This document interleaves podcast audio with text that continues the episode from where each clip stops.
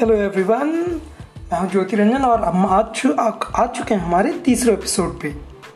तो फिर जैसे कि हमारे पिछले एपिसोड में हम डिस्कस कर रहे थे पैलियोलिथिक एज के बारे में मोस्टली और हमने डिस, डिस, हम जब उसके बारे में बात कर रहे थे तो हमने पैलियोलिथिक एज के बिगनिंग और एंडिंग के बारे में थोड़ा डिस्कस किया था और हम लोअर पैलियोलिथिक एज जैसे हमने देखा था कि it was the longest among all the three palaeolithic ages जो कि थे लोअर पैलियोलिथिक मिडिल पैलियोलिथिक और अपर पैलियोलिथिक इसमें मैंने एक गलती की थी।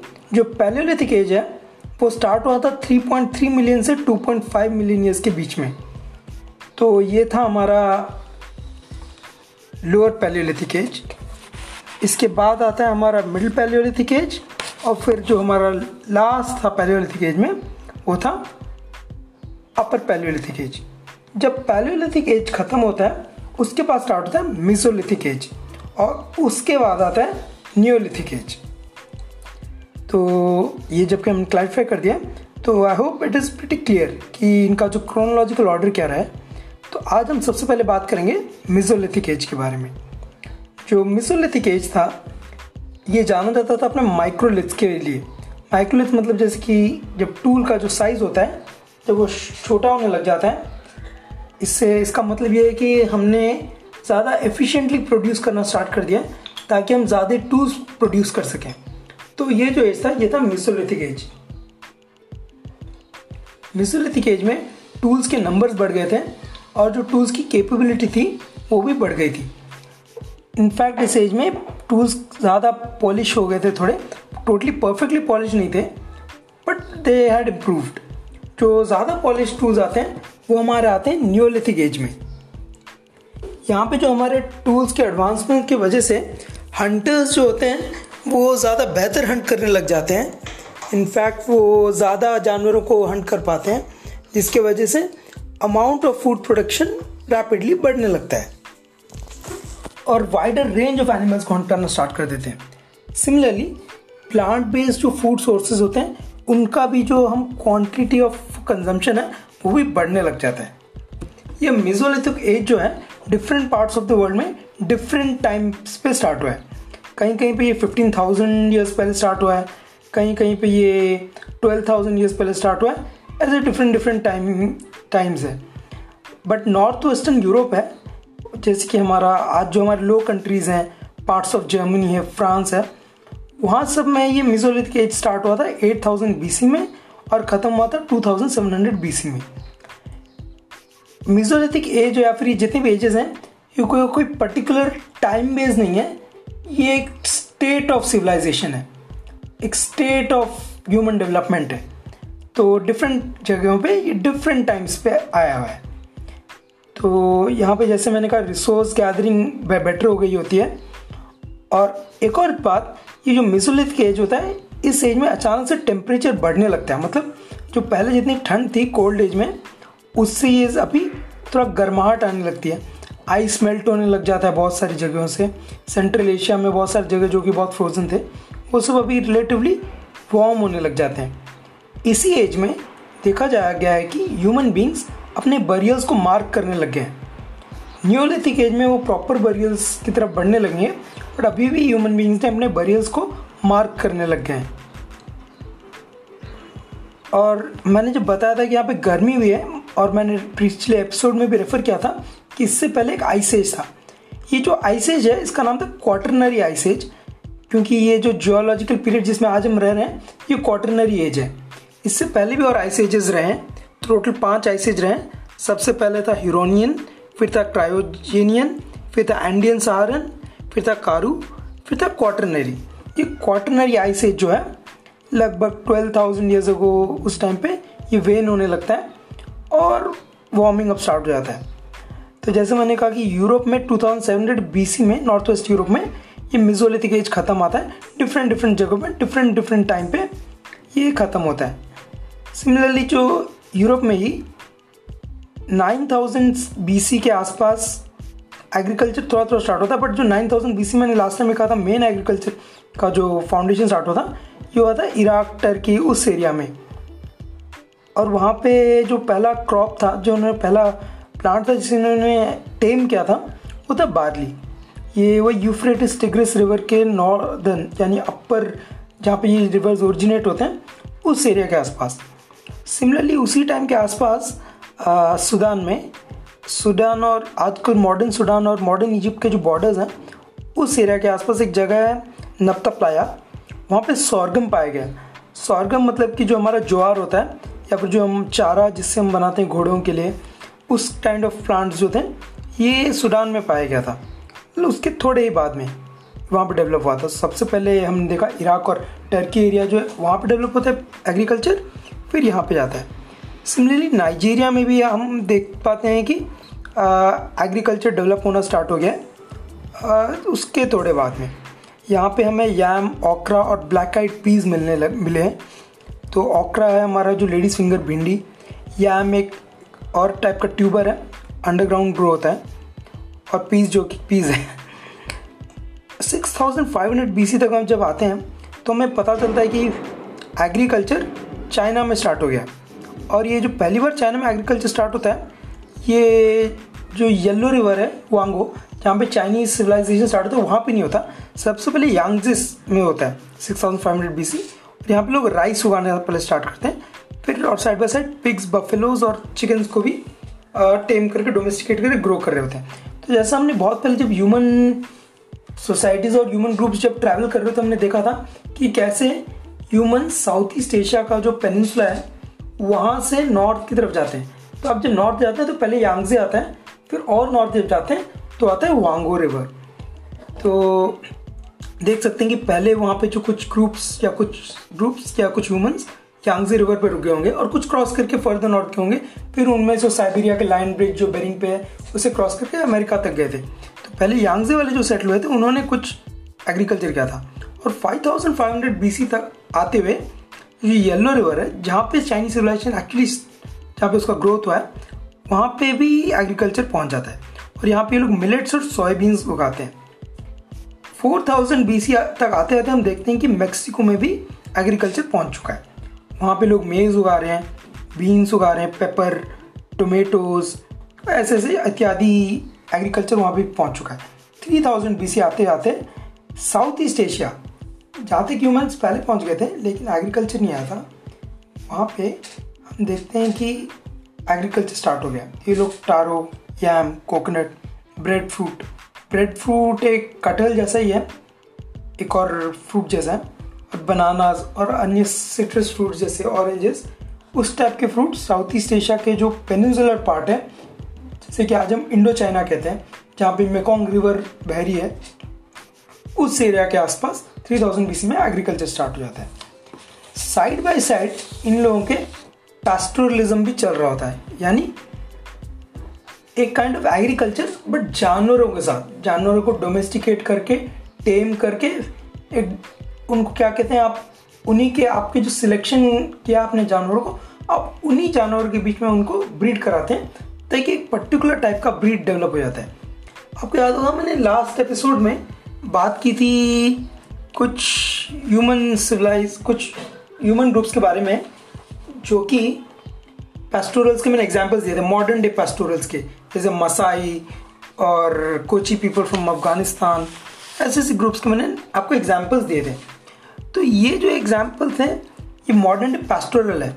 और उस टाइम के जो हंटर गैदर से मैंने इन्हें कंपेयर कर दिया था। लेकिन जो प्राचीन टाइम पे, जो कि पहलियोलिथिक एज के जो एंड में जो हंटर गैदरर्स थे और जो जानवरों को लेके घूम रहे थे, वो एग्जैक्टली exactly पेस्टोरल्स नहीं थे। वो मसाई या फिर स्कैंडिनेविया के जो सैमी पीपल थे या आयरिश ट्रैवलिंग ग्रुप या आज के जो कोची अफ़गानिस्तान में रहते हैं, उनके जैसे एग्जैक्टली नहीं है। आप बोलेंगे डिफरेंस क्या है? डिफरेंस ये है कि वो लोग वाइल्ड एनिमल्स पर डिपेंडेंट थे। और जो पेस्टोरल पीपल जो कि अभी मैं बोल रहा हूँ एग्रीकल्चरल लोगों के साथ साइड बाय साइड डेवलप हो रहे थे, और जिनका एक्चुअल रिलेशन है आज के एनोलॉजिकली बोल सकते हैं, जो कि आज के मसाई या सैमी या फिर कोची पीपल या फिर हमारे जो गद्दी पीपल है, इनके जैसे हैं। तो वो एक्चुअली एग्रीकल्चर को ही फॉलो करें बट एनिमल्स साथ पेस्टोरलिज्म तो यही जो मैं आपको बोल रहा हूँ एग्रीकल्चर डेवलप हो रहा था उस time nine thousand B C onwards side by side pastoralism भी स्टार्ट हो गया था। हिस्टोरिकली देखा गया कि एग्रीकल्चर जहाँ पर था side by side domestication of animals भी चलता है बट कुछ ग्रुप्स होते हैं जो एंटायरली डोमेस्टिकेशन एनिमल्स पे डिपेंड कर जाते हैं। तो इन्हें हम पेस्टोरल कल्चर्स बोल सकते हैं। इनका की फीचर ये they are dependent not on naturally occurring animals but उन्होंने अपना एक जो नेचर से एनिमल्स को लेके टेम करके डोमेस्टिकेट करके एक ब्रीड स्टार्ट कर दिया ऐसा है। तो हमने जो एग्रीकल्चर का बात किया एग्रीकल्चर की बात की हमने तो वो हमने देखा, मैंने आपका यूफ्रेटिस डिग्रीज उस एरिया स्टार्ट हुआ है। तो इस एरिया को ना गोल्डन क्रेसेंट कहते हैं। जो यूक्रेटिस और यूफ्रेटिस और टिग्रिस रिवर है, जहाँ पे गल्फ पर्शियन गल्फ से मिलता है, वहाँ से लेके नॉर्थ तक जाता है टर्की के एरिया तक। फिर along that way, Yarmouk river से हो के जॉर्डन रिवर से आके, इसराइल के आज मॉडर्न डे तक आता है। फिर नाइल रिवर जो आता है तो नाइल रिवर और ये जो यूफ्रेटिस रिवर है, इस एरिया में काइंड ऑफ़ क्रेसेंट बनता है। अगर आप मैप देखेंगे रिवर्स के अलॉन्ग जाएँगे तो इस फर्ट इसे फर्टाइल क्रेसेंट कहा गया। तो यहाँ से माना जाएगा कि जो एग्रीकल्चर है, उसका ओरिजिन फर्टाइल क्रेसेंट से हुआ है। जिसे हम गोल्डन क्रेसेंट भी कहीं कहीं पे इसमें स्टूडेंट्स लिख दे देते हैं। जो ये एग्रीकल्चर स्टार्ट हुआ है, इसका, इसे, इस एज को जो स्टार्ट होने का एक मेन रीज़न था कि टूल्स बहुत पॉलिश हो गए थे। मिजोलिथिक एज से भी ज़्यादा पॉलिश ज़्यादा एडवांस ज़्यादा इम्प्रूव्ड तो ये जो न्यू टूल्स थे, इन्हें इसके वजह से इस एज को कहा गया न्योलिथिक एज क्योंकि न्यू स्टोन एज क्योंकि न्यू स्टोन टूल्स यूज़ किए गए जो कि ज़्यादा स्मूथ हैं और ज़्यादा रिफाइंड है। और इस एग्रीकल्चर एज का आने का वन मोर रीज़न भी था कि अपार्ट फ्रॉम टूल्स था कि क्वार्टरनरी आइस एज रिसीड हो रहा था, ख़त्म हो रहा था तो बहुत सारी जगह इतनी ठंडी भी नहीं थी तो फिर मॉइस्चर लेवल हाइटन हो गया था। Due to the high level of moisture agriculture करना पॉसिबल हो गया था। और एग्रीकल्चर हमें समझना चाहिए कि खाली ह्यूमन एक्टिविटी नहीं है। आज की तारीख में जो हम हनी बीज देखते हैं, वो अपने जो बी हाइव्स बना रहे हैं, वो भी एग्रीकल्चर है। क्योंकि वो क्या करते हैं फ्लावर से जाके नेक्टर सक करके लाते हैं और अपने बी अपने बी हाइव्स में कलेक्ट करते हैं, उसे हार्वेस्ट करते हैं। फिर इसलिए कि agriculture is not just a human activity तो जो अमाउंट ऑफ़ फ़ूड भी इस टाइम पे because of agriculture development increase हो जाता है। तो ह्यूमन मीन्स को ज़्यादा एनर्जी मिलने लग जाती है। तो इसका एक और इफ़ेक्ट होता है कि एग्रीकल्चर और इम्प्रूव होने लग जाता है। क्योंकि ह्यूमन बींग्स को ज़्यादा एनर्जी मिल रही है तो ज़्यादा काम कर पा रहे हैं। इनफैक्ट वो ज़्यादा मेहनत कर पा रहे हैं उनके नंबर्स बढ़ रहे हैं। तो नंबर जब बढ़ रहे हैं तो ज़्यादा टाइम उनके पास स्पेयर बच रहा है। इस स्पेयर टाइम पे वो एग्रीकल्चर को और बेहतर कर रहे हैं और इनोवेशन ला रहे हैं। जैसे कि वो इरीगेशन डेवलप करना स्टार्ट करते हैं। समझते हैं कि यहाँ पे हमें टनल्स बनाने चाहिए। ऐसे इससे फ़ूड सप्लाई इंक्रीज हो जाता है और ह्यूमन पॉपुलेशन इंक्रीज हो जाती है। तो जैसे मैंने कहा था टेन थाउज़ेंड बी में, जो कि एग्रीकल्चर स्टार्ट होने से पहले ह्यूमन बींग्स अपने मैक्सिमम लिमिट तक जा सकते थे, वो था ten million throughout the world और एस्टिमेट किया जाता है टेन थाउज़ेंड बी में ह्यूमन पॉपुलेशन जो रही होगी वर्ल्ड की, वो टेन मिलियन ही रही होगी। अभी जो एग्रीकल्चर डेवलप हो जाता है और उसको अगर हम सीधे दस हज़ार साल आगे आ जाते हैं मतलब कि एग्रीकल्चर स्टार्ट हो आज and we go at ten thousand years है यानी ज़ीरो एडी उस टाइम पे ह्यूमन पॉपुलेशन जो रहा है, वो टू फिफ्टी मिलियन रहा है. ये रहा है तो आप देख सकते हैं एग्रीकल्चर की वजह से ह्यूमन पॉपुलेशन को दस हज़ार साल लगते हैं to move from ten million to two fifty million और in fact next two thousand years अगर हम जाएँ, जो कि आज की तारीख है तो ह्यूमन बींग्स की पॉपुलेशन है सेवन थाउज़ेंड मिलियन यानी सेवन बिलियन इनफैक्ट इसे भी क्रॉस कर दिया जा चुका है। तो आप देख सकते हैं एग्रीकल्चर स्टार्ट होने से पहले टेन मिलियन एग्रीकल्चर स्टार्ट होता है, जो give us twelve thousand years और हम आ जाते हैं सेवेंटी थाउज़ेंड मिलियन यानी seven hundred times population increase हुआ है since the advent of agriculture seven hundred times इसे फैथम भी करना कभी कभी मुश्किल होता है कि आप सोच लीजिए माइक्रो प्रोसेसर जो होता है उसमें आप इतने ट्रांसिस्ट डाल सकते हैं। और हमारा जो मूड स्लॉ कहता है कि इतने साल में इतना एडवांसमेंट होता है। ये भी कुछ ऐसा ही है। पहले इतने रियल इस्टेट पे, इतने एरिया में इतने ह्यूमन रह सकते थे, अब इतने ज़्यादा रह पा रहे तो ह्यूमन एडवांसमेंट के लिए agriculture has been the single most important factor और इस टाइम पे हम ये भी देखा जाता है कि जैसे ह्यूमंस जो एग्रीकल्चरिस्ट एडवांस कर होते हैं नंबर ऑफ़ पैस्टलिस्ट जो होते हैं, उनके नंबर गिर रहे होते हैं। और जब इनके पास एक्सेस फ़ूड होता है तो ये क्या करते हैं उसको अक्सर ट्रेड करने लग जाते हैं। अपने नेबर्स के साथ या फिर किसी और ने कम ग्रो किया है तो उसको देते हैं। ऐसे फ़ूड का ट्रेड स्टार्ट होता है। और जब लोगों के पास एक्सेस फ़ूड दे दिया किसी तो बदले में क्या लेंगे? तो बदले में लोग सर्विसेज़ या कुछ और गुड्स लेते थे। तो इसकी वजह से अगर आप किसी से फ़ूड लेना चाहते हैं तो आप कुछ देना पड़ेगा उसे। तो आप क्या करेंगे? आपको गुड्स कहाँ से लाएँगे? तो आपको कुछ इनोवेट करना पड़ेगा, कुछ प्रोडक्ट बनाना पड़ेगा, या कुछ तो आपको बदले में देना पड़ेगा।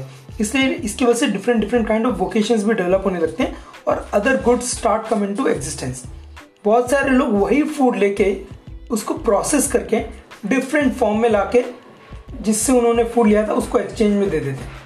ऑब्वियस बात है कि आपने टेन किलो का अगर ग्रेन लिया है तो फाइव किलोग्राम ग्रेन का आप कुछ प्रोसेस करके अच्छा चीज़ बना के उसको रिटर्न कर देते हैं। और क्योंकि ओरिजिनल पर्सन के पास ये चीज़ नहीं थी तो अब इसे एक्सेप्ट करेगा और इसे वैल्यू एडिशन कहेगा कि देखिए मुझे कुछ बेहतर वैल्यू का मिल रहा है। तो he is also happy to part with the grain क्योंकि उसे बदले में कुछ और मिल रहा है। ग्रेन का ही बट कुछ डिफरेंट है जो उसके पास नहीं था पहले। सिमिलरली इनोवेशन जो होता है, क्योंकि ह्यूमन पॉपुलेशन बढ़ गई है, वो इतने लोगों को अभी स्टोर करना है तो उनको शेल्टर चाहिए। तो इसलिए फॉर्म्स ऑफ़ बिल्डिंग इंप्रूव होते हैं।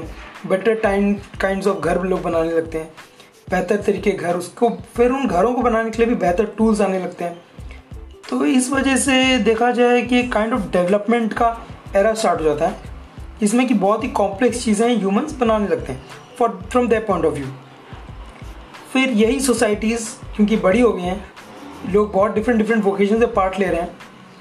इनके पास वेल्थ है तो अभी इनका फोकस जाता है सिक्योरिटी एंड सेफ्टी के लिए। इसके लिए अगर कुछ जो ग्रुप ऑफ़ ह्यूमन बींग जो उन्हीं के बीच में रहते हैं, उनको ये लोग अपॉइंट कर देते हैं अपने सेफ्टी और सिक्योरिटी के लिए। ये है हमारे क्या कहते हैं प्री कर्सर्स ऑफ़ आर्मी उस टाइम पहली बार लोगों को सिक्योरिटी रोल्स में डाला जाता है। और उनको बदले में जो उनकी सैलरी के लिए उनको राइस या फ़ूड और डिफरेंट डिफरेंट चीज़ें उनको दी जाती हैं। जो पेस्टोरलिस्ट मैंने कहा था मीन वाइल उनके यहाँ पे they face some kind of hard times उसका ये भी रीज़न है कि पहली बात इन्हें घूमना पड़ता है। ग्रेजिंग के लिए पैस्चर्स चाहिए होते हैं। तो ये काइंड ऑफ़ वही ज़मीन पे कॉम्पीट कर रहे हैं अगेंस्ट एग्रीकल्चरलिस्ट सिमिलरली जानवरों के साथ रहने से डिज़ीज़ भी आने लगते हैं। जो सर्वाइव बट इसका एक ये इफ़ेक्ट है कि जो तो डिजीजेस जो जानवर से हैं, उसकी वजह से कुछ लोग मर जाते हैं। बट जो लोग सर्वाइव कर जाते हैं now they have better immunity तो they have become in a way stronger they are stronger than the others. तो ऐसा भी है। तो उनके नंबर्स तो गिर रहे हैं पैस्टलिस के but pastoralists in a way strong मज़बूत भी बन रहे हैं। इसी दौरान 9000 बीसी से 8000 बीसी के बीच में, जो मैंने अभी आपको जो प्रीवियस प्रोसेस बताया था, कैसे आर्मीज बनती है सेफ्टी सिक्योरिटी के लिए वो इंतज़ाम करने लगते हैं, लग जाते हैं। तो क्या करते हैं, इसके लिए वॉल्स भी बनाते हैं बहुत सारे सेटलमेंट्स अपने चारों तरफ़। तो this is the rise of first cities जब लोग वॉल्स बनाते हैं अपने चारों तरफ़ और विद इन द वॉल्स वो खाली रहने सर्विस प्रोवाइड ये सब करते हैं और beyond the walls agriculture practice करते हैं। जहाँ पे लोग ज़्यादा सिक्योर फील करते हैं वॉल्स भी नहीं बनाते। तो these are the first cities तो फ़र्स्ट सिटीज़ हमारे ह्यूमंस को सिविलाइजेशन में आते हैं नाइन थाउज़ेंड से एट थाउज़ेंड बी सी के टाइम पे। अब ये भी सिविलाइजेशन आप इन्हें बोल नहीं सकते बट ये शहर बाद में बन के गिव राइज करते हैं सिटी स्टेट्स को। तो हर, बहुत सारी जगह पे सिटी स्टेट्स राइज करते हैं। तो आप बोलेंगे स्टेट्स का मतलब क्या है? मैं क्यों टर्म यूज़ कर रहा हूँ? क्योंकि इतने सारे लोग आ गए तो गवर्नमेंट राइज कर गई है कि वही लोगों में से कुछ लोग तो पहले सेफ्टी सिक्योरिटी में थे, कुछ और लोग आ गए हैं जो कि अभी दावा कर रहे हैं कि हम रूल करेंगे या फिर कुछ उन्हें अपॉइंट किया गया है। या तो टॉप डाउन या तो बॉटम अप कोई भी हो सकता है। या तो गवर्नमेंट कुछ लोगों ने आके या कुछ फैमिलीज़ ने आके बोला, हम गवर्नमेंट बन जाएँगे। या फिर सिटी के लोगों ने बैठ के डिसाइड किया कि we need some people to governance and manage it उनको चलाने के लिए और सिक्योरिटी ये सब अदर रोल्स को हैंडल करने के लिए और एडमिनिस्ट्रेशन के लिए हमें कुछ लोग चाहिए और हमें पैसा भी चाहिए, यानी एक्सेस चाहिए, क्योंकि इन सब ये लोग जो डिफरेंट रोल्स फुलफिल कर रहे हैं, उनको सैलरी कैसे देंगे? उसके लिए स्टार्ट होता है टैक्सेशन और एडमिनिस्ट्रेशन का भी डेवलपमेंट होता है, क्योंकि अभी आपके पास लोगों को आपको मैनेज करना है, जिनके कोई वोकेशन तो नहीं है बट बेसिकली वो सिटी को गवर्न करना है। तो एडमिनिस्ट्रेशन आ जाता है। और इन सब चीज़ को हैंडल करने के लिए पैसे और टैक्सेशन के डिस्ट्रीब्यूशन के लिए डेवलप होता है अकाउंटिंग इनिशियल स्टेजेस में ग्रेन्स मनी का रोल प्ले करते हैं. बट जैसे ये चीज़ें और कॉम्प्लेक्स होती हैं तो राइटिंग और रिटर्न रिकॉर्ड्स इंपॉर्टेंट हो जाते हैं. और इनिशियली जो पहली बार राइटिंग और रिटर्न रिकॉर्ड्स भी थे उस टाइम पे, वो एजुकेटेड लोग बहुत कम ही लोग हुआ करते थे. जो या तो गवर्न कर रहे हैं रूल कर रहे हैं तो उनको चाहिए ये सब जानना.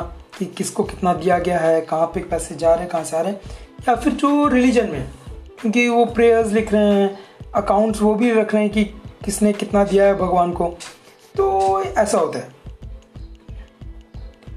जब मैं फ़ूड के बारे में आपको बता रहा था, कुछ टाइम पहले, कि एग्रीकल्चर जो डेवलप होता है, और कैसे डिफरेंट डिफरेंट जगह पे different different kind of food ये सब डेवलप हो रहा था, उसी टाइम पे जब मैंने आपको मेज़ का एग्ज़ाम्पल दिया था मेक्सिको का सिमिलरली ह्यूमन बींग्स वहीं पर रुकते हैं।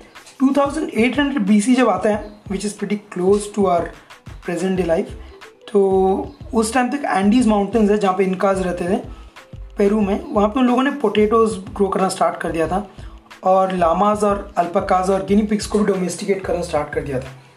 तो आप देख रहे हैं कि न्यू वर्ल्ड जो है, जो कि अब तक इनके लिए न्यू वर्ल्ड नहीं है तो ह्यूमंस इस जो अमेरिकाज में आ गए थे, वो भी अपना साइड बाय साइड डेवलपमेंट करते जा रहे हैं।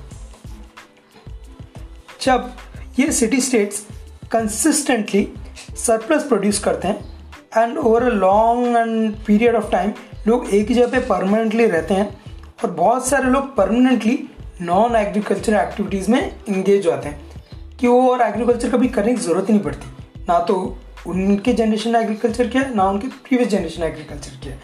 ऐसे कुछ फैमिलीज़ बन जाते हैं जिनका एग्रीकल्चर एक्टिविटी से कोई रिलेशन नहीं है। तो separate activities separate roles develop होने लग जाते हैं और एक पर्टिकुलर ग्रुप ही एग्रीकल्चर पे इंगेज कर जाता है।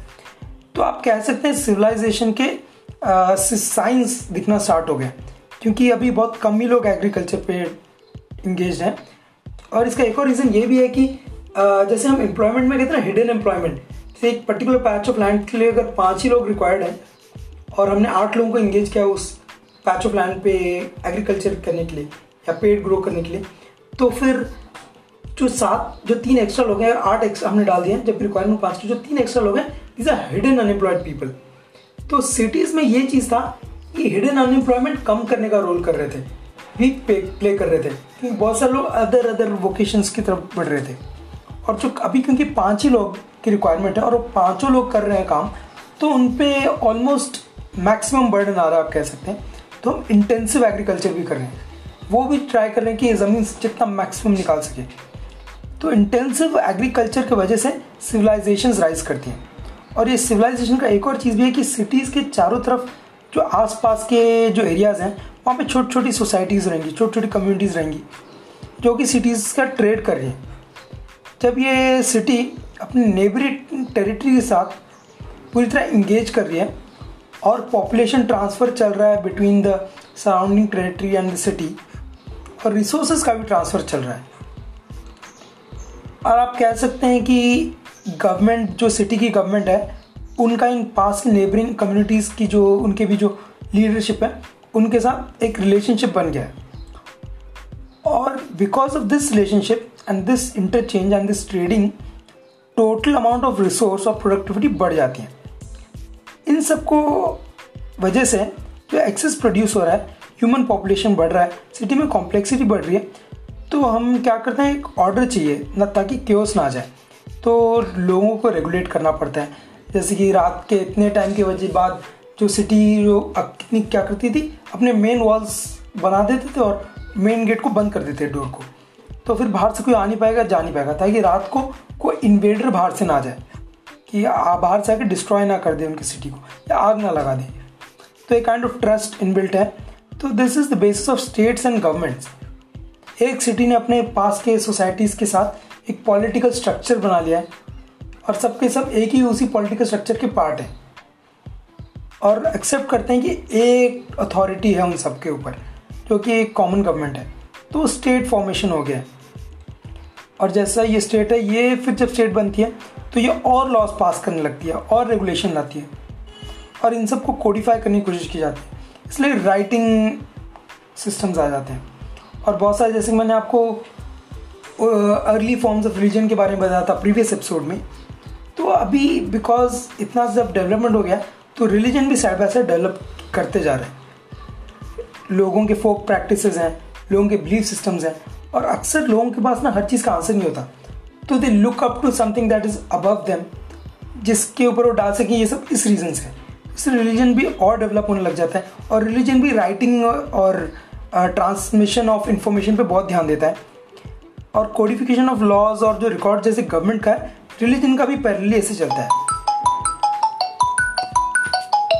और बिकॉज़ वो राइटिंग और कोडिफिकेशन पे ध्यान दे रहे हैं कोडिफिकेशन ऑफ़ लॉज पे तो गवर्नमेंट में रिकॉर्ड्स तो बन रहे हैं। साइड बाई साइड वही लोग जो कोडिफिकेशन और लॉज का काम करते हैं, उनके पास स्पेयर टाइम भी होता है, जिसमें कि वो लिटरेचर उनके जो स्किल्स उन्होंने डेवलप किए हैं, जिसमें उनके पता है सो एंड सो सो कर सो एंड सो इतना कर रहा है, इसके पास इतना पैसा है।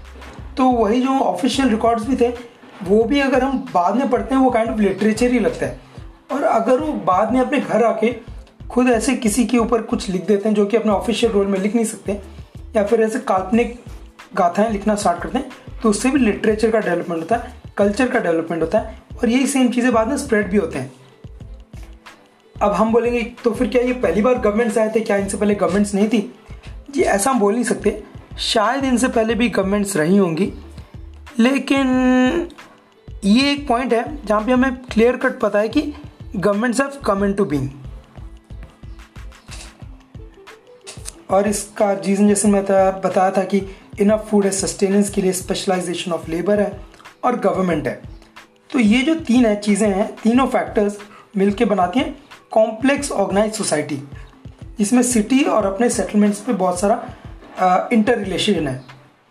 और because of this large scale जैसे मैंने बताया, कुछ लोग गवर्न कर रहे हैं, कुछ लोग सिक्योरिटी प्रोवाइड कर रहे हैं, कुछ लोग different kind of vocations follow कर रहे हैं तो काइंड ऑफ़ हायरार्की बन गई है।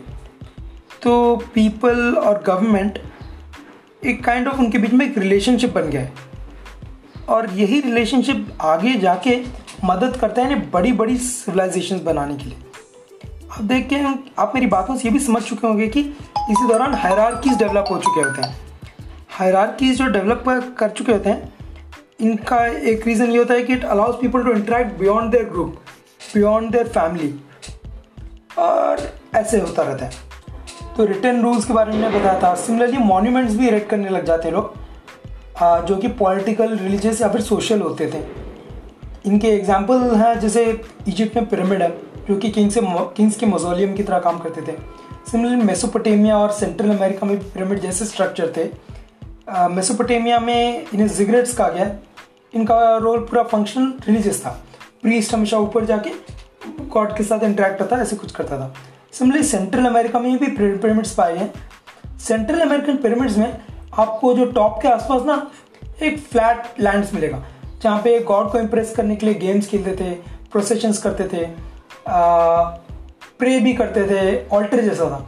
इनफैक्ट बास्केटबॉल के का जो गेम है उसका एक प्रिकर्सर सेंट्रल अमेरिका में खेला जाता था इन पिरामिड्स के वो प्लेटफॉर्म्स के वहाँ पे। चाइना में आप देखें ग्रेट वॉल ऑफ़ चाइना है जिसका कि एक डिफेंसिव मिलिट्री पर्पज था।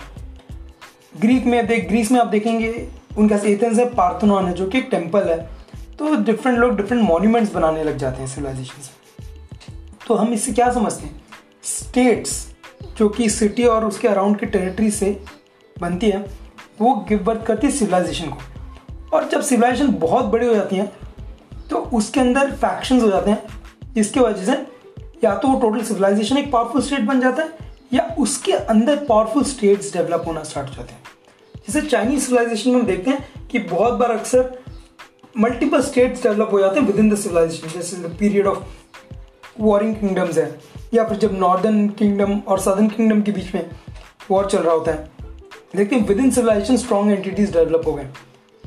पर्शियन सिविलाइजेशन में हम देखते हैं कि एक सिंगल एंटिटी पूरा पावर में आ जाती है, जो कि पर्शियन एम्पायर बना देती है। तो एक सिविलाइजेशन सिंगल स्टेट को भी कैटर कर सकते हैं या फिर एक सिविलाइजेशन के अंदर मल्टीपल स्टेट्स भी आ सकते हैं? अब आगे के एपिसोड में हम देखेंगे कि सिविलाइजेशन क्या है, कि what counts as a civilization what completes it इसमें हम बात करेंगे बहुत सारी चीज़ों के बारे में। तो फिर आज के लिए बस इतना ही। Good bye and thank you और हमारे अगले एपिसोड का इंतज़ार कीजिए। Thank you so much